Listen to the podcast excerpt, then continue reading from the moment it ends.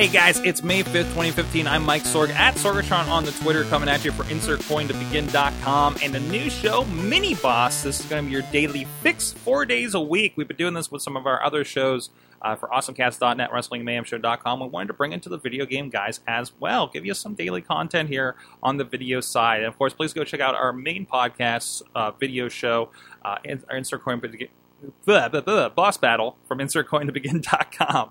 Uh, so we're going to try to cover a story of the day. And again, if you uh, follow InsertCoinTB on Twitter, please look for hashtag story of the day around 7 a.m. Eastern time. And uh, you'll have a story that you can uh, comment on. And, and we try to get, you know, the guys from the show to have some comments on the show, on these stories that we, we have going on here. And I want to get a little more interactive and get your thoughts as well. So the story of the day is, uh, of course, according to Polygon, Sega will not have a booth at E3 this year.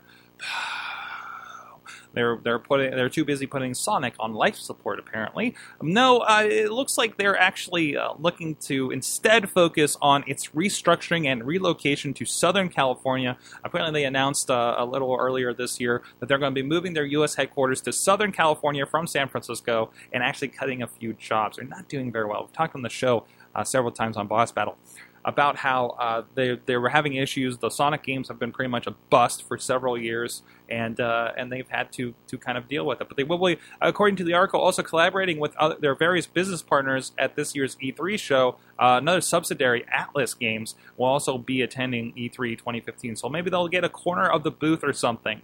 Uh, Chachi actually chimes in. He says, I think it's a smart move. While they have a few titles coming out later this year, at this point, most likely don't have a lot going on. It will help build suspense and save capital. Sega, Sega is a known company. They don't need the exposure that comes from E3. And you see other companies. Uh, uh, you know, not just E3 with CES uh, scaling back on their booths or not having a presence at all per se, uh, more just to, to to focus it, it seems like a distraction because whenever you do a booth, whenever you do presentations at these events, keynotes, whatever, it takes a lot of energy from your company to do those presentations. You have to get demos to a certain point to want to show off on the show floor. You have to have that presentation. You have to have the big booth because you have to have the big booth to compete with the other big booths and get people's attention.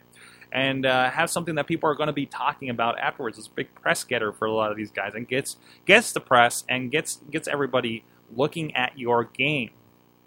Again, like I said, Sega will probably have a presence, but probably said, hey, this is going to be a down year. Maybe, maybe we don't have a lot coming out. We won't push it.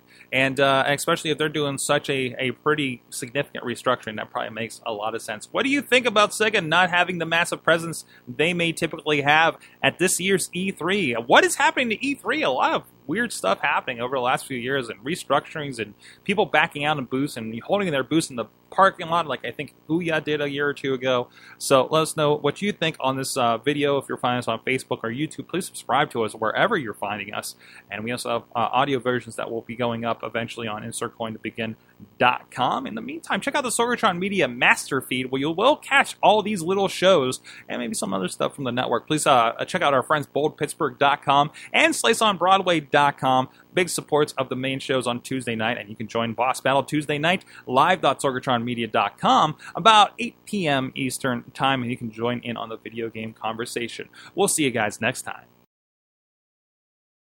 This show is a member of the Sorgatron Media Podcast Network. Find out more at sorgatronmedia.com.